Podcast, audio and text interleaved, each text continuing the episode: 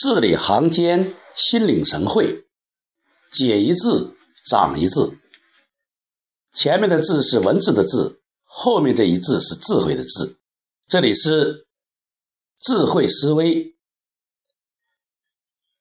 上一讲我们讲了大写的“一”，一笔字，还有一个就是“了”。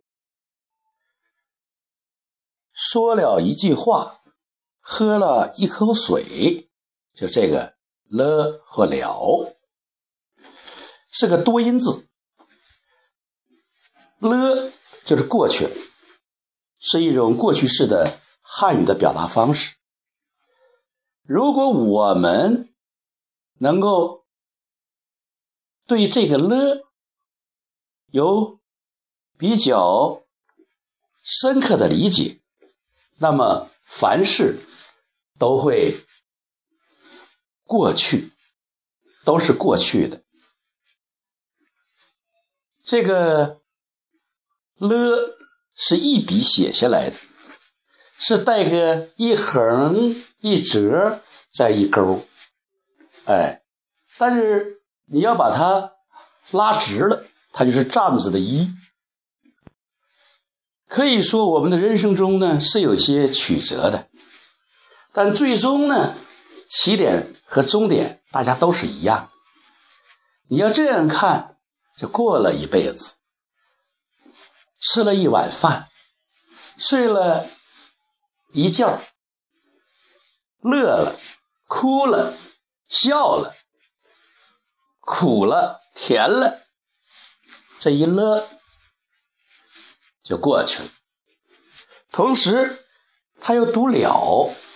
这个了就更了不起了。你看了不起，这个这个字是我们大家经常说的，是表扬一个人本事大、品行好、了不起。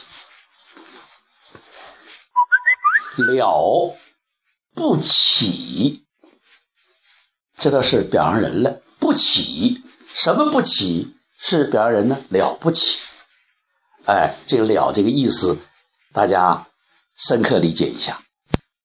同时，这个了呢，也是结束，也是化解，一笑了之。这个了就是结束的意思。如果我们能够恩有恩怨的时候。我们能够了之，这是一个境界，是一种化解。如果能够在当下天怒人怨、怨天尤人，这可能是一般人的表现，普通人的常态。端起碗吃肉，放下碗骂娘。人呢，总是有不太顺畅的时候，不太高兴的时候。人在各种位置上呢，也都有各自的辛苦。我的一个老师讲过，说抬轿的人很辛苦，走了很远的路，腰酸腿疼；那个坐轿的人下了轿子也是。腰酸腿疼，他还要找时间要动动他的腿儿，活动活动筋骨。可以说，抬轿子的和坐轿子的都是有辛苦，啊，可能感受不太一样，但是都有各自的辛苦。那么，面对自己的辛苦，面对自己的痛苦，面对自己的不顺，如果豁达的，如果淡定的人，往往是。一笑了之，知了知了，知道了就了了，知道就了了。这虽然是一个鸟的名啊，但是所含的寓意还是蛮深刻的。知了知了，这是让你放下一些东西。但这个鸟知了知了呢？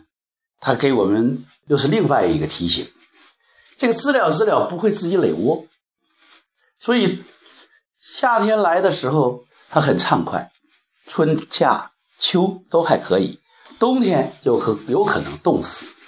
它每年熬过冬天的时候，他说春天的时候一定要垒窝啊！春天来了，他等到夏天，等到夏天，他要等到秋天，他就知了，他知道就了了，他就没有做。要从这个角度，知行合一，不能仅仅知了。所以说了呢，可以结束一些。不好的东西，它也可能耽误了一些需要做的事儿。我们要慎用这个了，就是该做的事儿做了，是行动；知了呢，只是停留在头脑中，要知行合一才为了。这是第二个一笔字，啊，解一字长一字。这里是智慧思维电台，和大家一起分享了。